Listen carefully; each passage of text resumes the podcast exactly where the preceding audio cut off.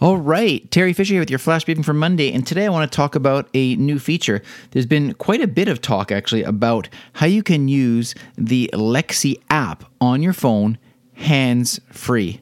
Now, I will say this that it's not a hundred hundred percent hands free because you still have to open the app. But once the app is open, then it is hands free, and it's very very cool.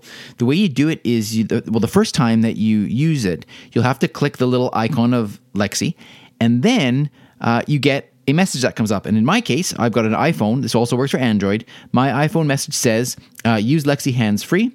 Now you can just say Alexa to ask questions or use your favorite skills on the go.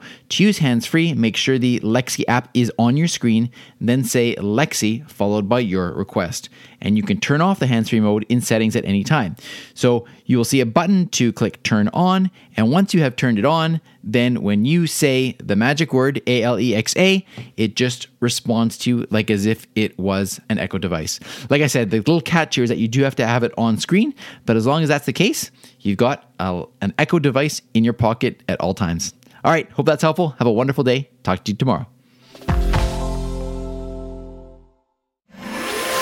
briefcast.fm